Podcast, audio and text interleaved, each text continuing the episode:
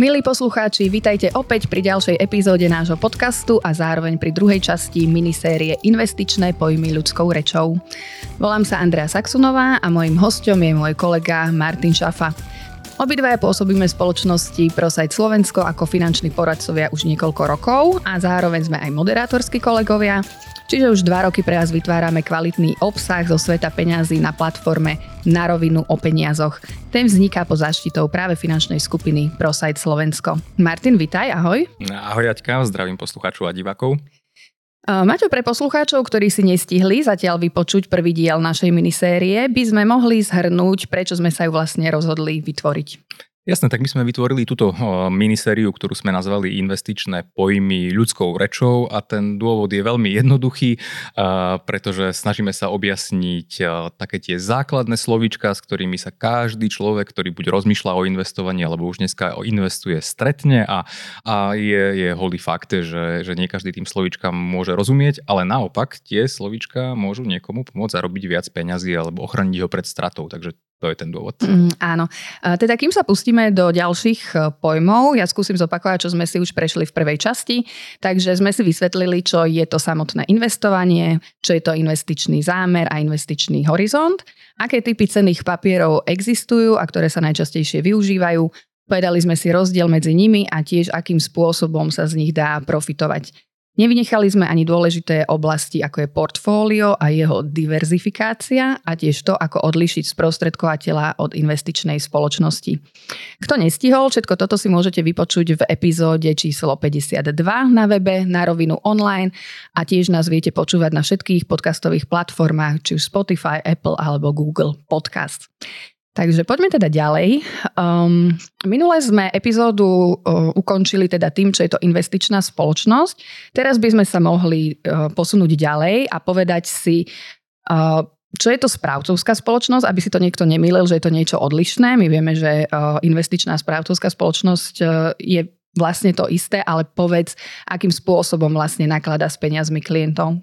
Uh, jasné, ďakujem za otázku. Tak um, Možno sa vrátim k tej prvej časti, že keď si človek teda uvedomil, že chce investovať, chce zhodnocovať svoje peniaze, či už kvôli tomu, že vidí, ako tie, tá aktuálna inflácia požíra jeho úspery v keši a, a vie, že teda to investovanie je výmena tej hotovosti za niečo, čo ho cena v čase rastie a že sa dá nejak profitovať a zarábať na tom, že, že vo, fir- vo svete sú nejaké spoločnosti, ktorým sa darí a, a chce sa na tom v tom dobrom priživiť, a tak mm.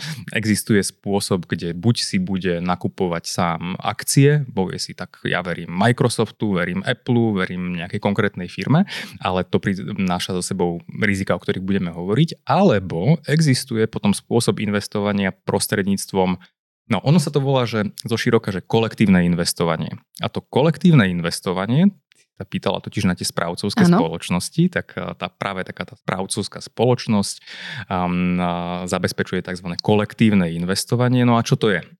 Môžeme to tak veľmi jednoducho opäť pomenovať, že uh, ide o, o, o, o investovanie malých čiastok, kde správcovská spoločnosť vyberá malé čiastky peňazí od malých investorov a potom tieto peniaze za nich investuje a v súlade s nejakou vopred stanovenou investičnou politikou, či už teda nejaké agresívnejšie do akcií alebo nejaké konzervatívnejšie. Čiže ten rozdiel, že prečo vlastne správcovská spoločnosť, prečo to môže byť pre, pre poslucháčov fajn, tak je to, že ak si chcem kúpiť jednu akciu konkrétnej firmy, tak ona môže stať stovky alebo aj nízke tisíce dolárov a pri správcovskej spoločnosti si kúpujem ako keby košík, kde je tých spoločností mnoho a viem to robiť s veľmi malými sumami. A, takže tá správcovská spoločnosť, aby sme to nejak zhrnuli, vytvára tzv. podielové fondy, do ktorých sa dá potom investovať a každý takýto podielový fond sa, sa riadi nejakými vopred stanovenými pravidlami. Hej? Uh, dá sa povedať, že ten podielový fond to je vlastne ten košík, z ktorého sa dá vyberať tej správcovskej spoločnosti, ako si to nazval. A v súčasnosti sa vlastne v súvislosti so sporením hovorí najmä o tom termíne podielového fondu, takže ja by som túto sa trošku pozastavila. Čo presne ten fond je a čo ja ako malý investor s ním mám spoločné? Uh-huh. No, uh, ono by bolo asi tak momentálne najlepšie tak nakresliť takú schému, že ako vlastne tie peniaze od toho investora, od toho nášho poslucháča, poslucháčov vlastne kam idú a čo sa s nimi vlastne deje, tak, tak teraz skúste zapojiť trošku predstavivosti. Uh-huh, a Fantáziu predstav... ideme kresliť v duchu. áno, tak teraz si predstavte niekde váš, váš bankový účet, z ktorého máte nastavené napríklad nejaké pravidelné platby do vášho pravidelného investovania a tieto peniaze, keď zadávate ten trvalý príkaz alebo jednorazový, tak vy vidíte, že to ide na, nejaký, či, na nejaké číslo účtu do nejakej banky. Tak tá banka má úlohu tzv.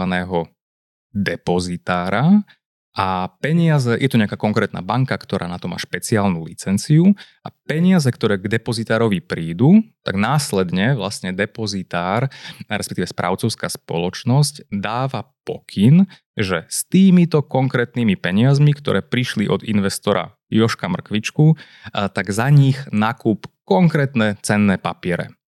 A nad týmito dvoma oddelenými, čo je dôležité, že sú to oddelené firmy, tá správcovská spoločnosť, ktorá, zopakujem, určuje do čoho, ako sa bude investovať a ten depozitár, kam mm-hmm. reálne príde tá hotovosť, tak uh, uh, nad týmito dvoma subjektami ešte, ešte ak si predstavíme nejakú že slovenskú správcovskú spoločnosť, že vaša banka má svoju správcovskú spoločnosť, tak nad správcom a nad depozitárom bude ešte dohľad Národnej banky, ktorá vlastne kontroluje všetky tie subjekty, či všetko robia v súhľade s, s pravidlami. No a možno, že um, doplním ešte, že tými, tými pravidlami pri podielových fondoch, uh, tým pravidlom je väčšinou tzv. štatút štatút je niečo ako, ako, ako podrobný návod ku fondu, kde je presne napísané, do čoho sa môže investovať, do čoho sa nemôže investovať a podobne. Hej, takže Neviem mm-hmm. teda, či som ti zopakoval, z, zodpovedal na tvoju otázku. Uh, aj áno, ale mne tu napadla ešte podotázka. Hovoríš, že uh, každá správcovská spoločnosť má svojho depozitára, ktorým je banka. Ale vieme aj z minulosti, že stane sa raz za nejaký dlhší čas, že banka môže aj skrachovať. Čo ak skrachuje práve banka, ktorá je depozitárom mojej správcovskej spoločnosti? Jasné, tak oni tie peniaze tam neostávajú u toho depozitára, oni tam od tých, od tých investorov prídu a nakúpia sa za nich cenné papiere. Ale v prípade, že by skrachoval depozitár alebo že by skrachovala správcovská spoločnosť, lebo ono sa to aj v histórii ľudstva, ľudstva mm-hmm. stalo, tak tam je dôležitý práve ten dohľad nejakého regulátora, u nás tá Národná banka, ktorá, ktorá vyberie nového depozitára alebo nového správcu. Mm-hmm. Ja mnohokrát tí klienti ani, stalo sa mi v praxi, že mi klienti hovorili, že ani, ani, ani nevedeli, že e, ich správcovská spoločnosť krachovala, len prišla už pošta od iného loga, mm-hmm. ktorá prevzala tú správu, lebo zase viete, akože pri tej, pri tej správe tých peňazí je to, je to biznis. Hej. Tá správcovská spoločnosť vznikla za účelom, aby dosahovala zisky. Ona za správu tých podielových fondov dostáva poplatky, na tom zarába a teda pokiaľ by skrachovala, tak nájde sa iná, ktorá to bude rada správovať. Mm-hmm. Hej. Takže to je, ten, je tam viacstupňová, viacstupňová ochrana. Áno. Aby sme sa vrátili e, späť e, ku konkrétne, nie ku konkrétnemu, ale priamo ku podielovému fondu. Vieme, že existujú aktívne a pasívne riadené tie fondy. Čo to znamená mm, jednak v praxi? Čo to znamená pre samotného klienta? Akože je to niečo, že môže mi to byť jedno, v akom to mám, alebo nejaké výhody z toho plynu? Mm-hmm. Tak je to jedno v zmysle tom, že pokiaľ by som sa rozhodol neinvestovať versus investovať, tak, tak je lepšie investovať a to už je jedno, či aktívne alebo pasívne. To bude lepšie rozhodnutie, ako neinvestovať vôbec. Mm-hmm. Ak už to ale chceme šperkovať a investovať do toho, čo dneska vyzerá byť a posledných možno, že 20-30 rokov vyzerá byť to najlepšie možné pre bežného človeka, ako sme my, tak, tak ten rozdiel medzi aktívne a pasívne spravovanými fondami tam nejaký je. No a poďme si to teda kľudne rozobrať. Čiže a opäť, začneme tým tými aktívne spravovanými fondami, tými klasickými podielovými fondami, ktoré vám budú predávať aj vo vašej banke, tak a, predstavte si a, ako z filmu a, nejak, nejakú investičnú spoločnosť, kde sedí nejaký portfólio manažér a má pred sebou teraz 4 obrazovky, kde analizuje trh a rozmýšľa, ktoré akcie nakúpiť, pri akej cene, pri akej cene ich predať a podobne. A skrátka, pri tom aktívnom investovaní e, do toho vstupujú emócie. Je tam proste ten ľudský faktor, ten, ten portfólio manažer a jeho tím, ktorí rozhodujú o tom, že do čoho sa investovať bude. No a na opačnej strane stoja tzv. pasívne, pasívne riadené fondy, alebo možno ste počuli o tzv.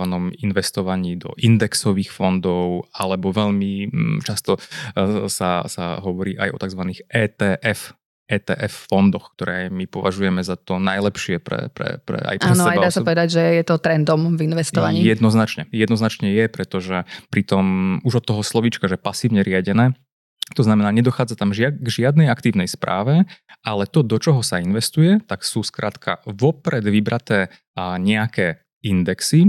Index, zase si to predstavte ako nejaký košík, v ktorom sú nahádzané cenné papiere podľa nejakého vopred určeného kľúča. Napríklad najča, najznamejší index je, myslím si, že index S&P 500, že? Nebude Dá asi, sa povedať? Uh-huh. Nebude asi jeden z najznamejších. No a v košíku S&P 500 je, je vždy tých 500 najväčších amerických spoločností.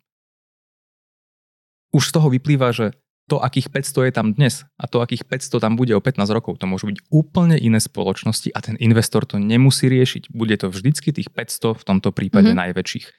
A aj v samotnom indexe S&P 500, keď si to niekto hodí do Google, že čo sa v tom, aké firmy tam sú, aj tak zistíte, že je tam nejakých 500 firiem a oni sú tam v nejakom pomere. Niektorým sa darí viac, tých, tieto firmy sú tam vo väčšom eh, pomere. Mm, dneska to vyzerá tak, že tie veľké, mm, najmä technologické firmy, ako je eh, Amazon, Meta, Facebook, Apple, tak tieto, tieto mm, firmy môžu tvoriť z toho indexu pomaly 20-30%. Mm-hmm. A potom tie zvyšné firmy tam majú hoci, hoci po pol percente. Čiže je to skrátka dopredu presne dané a nedochádza tam teda k emóciám a ukázalo sa na porovnaní, že pasívne fondy zarábajú o niečo viac a čo je dôležité, stoja menej, aj o trošku nižšie poplatky čo je pri investovaní každé percento poplatku extrémne dôležité. Uh-huh.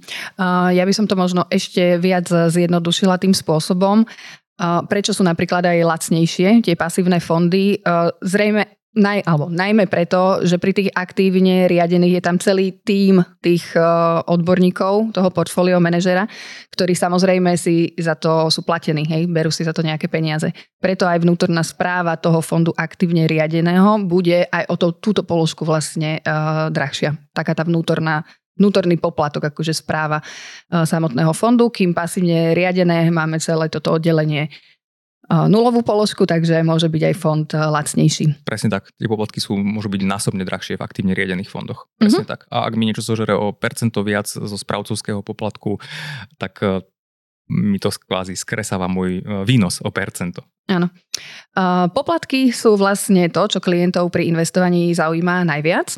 Predsa len aj minulosť ukázala, že boli tu sporenia prostredníctvom životných poistiek, tzv. tie investičné životné poistenia, čo je jeden z najviac zapoplatkovaných produktov. Bohužiaľ ešte stále sú spoločnosti, ktoré ich predávajú.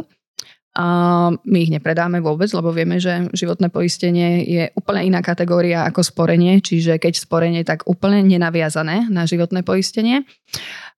Napriek tomu je sporenie vo fondoch e, bez poplatkov alebo s akými poplatkami musí človek rátať, keď chce v správcovskej spoločnosti sporiť? Bolo by to skvelé, ak by bolo, ale, ale uh, aj investovanie, či už aktívne alebo pasívne niečo stojí. Ty si spomenula to investičné životné poistenie, ktoré je dneska že v 100 tisícoch kusov ešte v rodinách a, a tieto, tieto produkty, veľmi dobre to poznáš, môžu na poplatkoch stať, že 20-30%, to je v ľudskej reči, že každé tretie euro, ktoré do toho dáte, je poplatok, ktorý ide bokom. Mm-hmm. A čo je výhoda práve pri investovaní, tak pri podielových fondoch sa stretneme s troma druhmi poplatkov. Mm, jeden je za vklad, tzv. vstupný, vstupný poplatok, potom sa môžu stretnúť posluchači s poplatkom za výber, tzv. výstupný poplatok. A tu je dôležité pri tom vstupnom a výstupnom povedať, že že zákon uh, určuje strop tých poplatkov na 5%. Áno, je to ten zákon o kolektívnom investovaní, ktorý si spomínal na začiatku. Presne tak, do 5%, čiže už keď sa len človek porovná, že aha, tak tu mi môže nejaké investičné životné poistenie zobrať 20-30% a tu mám niečo, čo stojí 5 na, na mhm. vstupe, tak je to už obrovský rozdiel. No a potom um, ten, ten tretí poplatok, ktorý súvisí s podielovými fondami, uh, je tzv. správcovský poplatok. Hm, v angličtine sa stretnete s pojmom management fee. Mm-hmm. A um, ak porovnám ten vstupný a výstupný s tým správcovským, tak ten vstupný a respektíve výstupný sa berie z tých vkladov. Čiže uh, uh-huh. z toho sa to určuje a naopak ten správcovský a on sa stiahuje väčšinou z hodnoty celého investičného účtu, teda nie len z vkladov, ale aj do budúcna z výnosov a, a, a väčšinou sa strháva raz ročne. Čo je dôležité, keď sa pozriete možno, že na, na vaše fondy, na nejaký graf, ako sa im darí a uvidíte tam nejaké číslo, že tento fond zarobil 5%, 10%, 15% a podobne, a tak tento, tento na, na webe, keď je toto číslo, tak ono je už očistené o správcovský poplatok. Mm-hmm. Čiže ten poplatok tam je, je na pozadí, je dobré o ňom určite, určite vedieť. Uh, Ale opäť, je to výrazne lacnejšie ako investovanie cez poistky. Áno. Uh, opäť taký jednoduchúčký príklad skúsim uh, poslucháčom predostrieť, teda ak by si otvorili um, hociaký nejaký napríklad index, jeho graf a tak ďalej a vidia, že urobil za rok povedzme 8 alebo 13%, je možné, že v skutočnosti urobil 10 alebo 15, ale je to očistené o ten správcovský poplatok? Mm, Zjednodušenie? Zjednodušenie to môžeme tak povedať. Uh-huh. Keď, keď je to nejaký správca, ktorý predáva tie ETF, má to na webe, tak tam to už má byť očistené. Uh-huh. OK.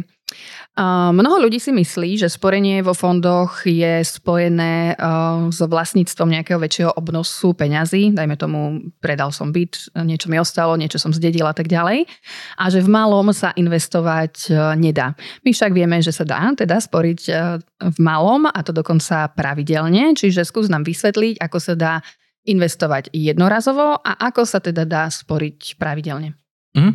Ale v zásade dneska je možné investovať od, od, od 20 eur pomaly. Um, takže to investovanie je dneska otvorené naozaj pre širokú dostupné. škálu mm. ľudí. Je to dostupné a, a, a to, že teda povedali sme si, že investovať sa dá aj od malých súm a, a to, či investovať e, jednorázovo alebo pravidelne, No, tak jednak to závisí aj od tých možností toho človeka, ale vo všeobecnosti sa dá povedať, že ak sa napríklad niekto ide pripravovať na dôchodok a má nejaké skrátka dlhodobé investovanie, alebo vrátim sa späť, ako pri minulom dieli sme sa bavili o tých malých deťoch, keď sa narodia a rodičia im založia nejaké investičné um, uh, sporenie, aby vo 18 20 mali nejaký, nejaký balík peňazí na odchod, alebo teda štúdium a podobne, tak uh, pri tak dlhom investovaní je dobré investovať, povedali sme si, že do akcií, do akciových fondov, alebo ideálne do akciových ETF e, fondov a, a um, Zopakuj mi prosím ťa otázku. Akým spôsobom investovať jednorazovo a keď e, v malom, presne to, čo hovoríš, e, aké to má benefity, dajme tomu? Uh, jasné, jasné. Alebo aké sú nástrahy toho, ak niekto vloží, neviem, budget, vymyslím si 10 tisíc eur a môžu práve vtedy uh, ceny poklesnúť na mm-hmm. akciových trhoch.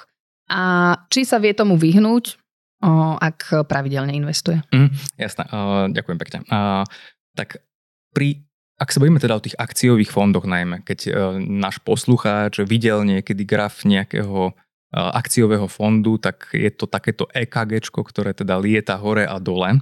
Uh, a pri pri takýchto investíciách môže byť lepšie tú investíciu rozdeliť na menšie časti. Pre niekoho to môže byť veľká investícia 1000 eur, pre niekoho to môže byť 100 tisíc a podobne samozrejme, ale ty si sa pýtala na to riziko, že čo keď investujem väčší obnos jednorazovo a potom to padne. Mm tak jednak z prvej časti nášho slovníka už, už vedia naši posluchači, že je tu nejaký investičný horizont, ten by trebalo ideálne dodržať, mm-hmm. podľa toho si vybrať, že do čoho investujem, ale m, pri štandardných klientoch, ktorí majú napríklad nastavené trvalé príkazy, dlhodobé trvalé príkazy, tak ako sa ten graf hodnoty mm, toho indexu tých akcií vyvíja, povedzme, že on, on raz za čas klesne a potom stúpne, tak pravidelným investovaním my si ako keby priemerujeme tú cenu, za ktorú nakupujeme tie akcie.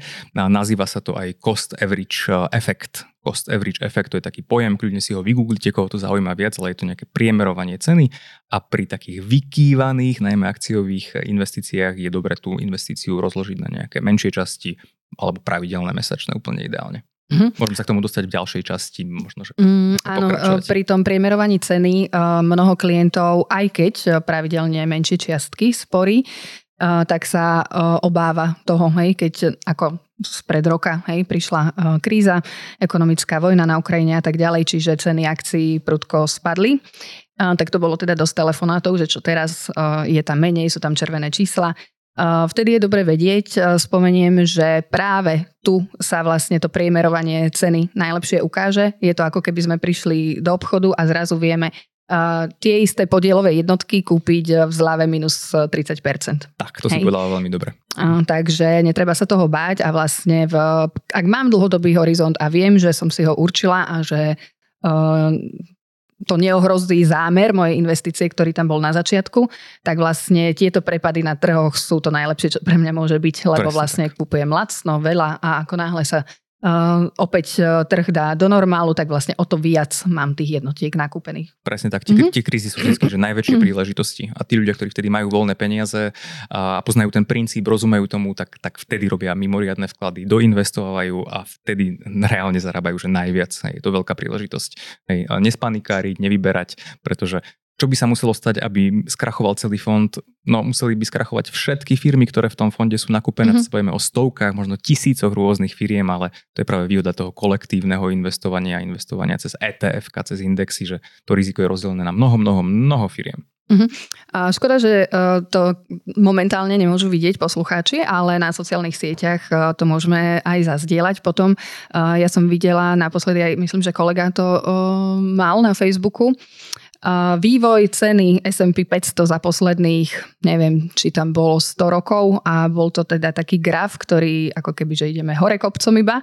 A boli tam jednotlivé udalosti, až všelijaké krízy ekonomické až po COVID naposledy. A je tam vlastne vidno, že ten graf za tie roky ide hore, hore, hore a také tie krízy, hej, alebo krízky malé, ako napríklad COVID, tam tvoria skutočne len takú malú priehlbinku smerom dole a vždy sa to vlastne pustí zase smerom hore, lebo ako sa hovorí, vývoj nezastavíš. Takže tak. tiež eh, nie je potrebné sa mm, báť aj eh, prepadov, lebo sú eh, vždy len určité obdobie, trvajú možno 2-3 roky a ten trh sa potom zase oživí.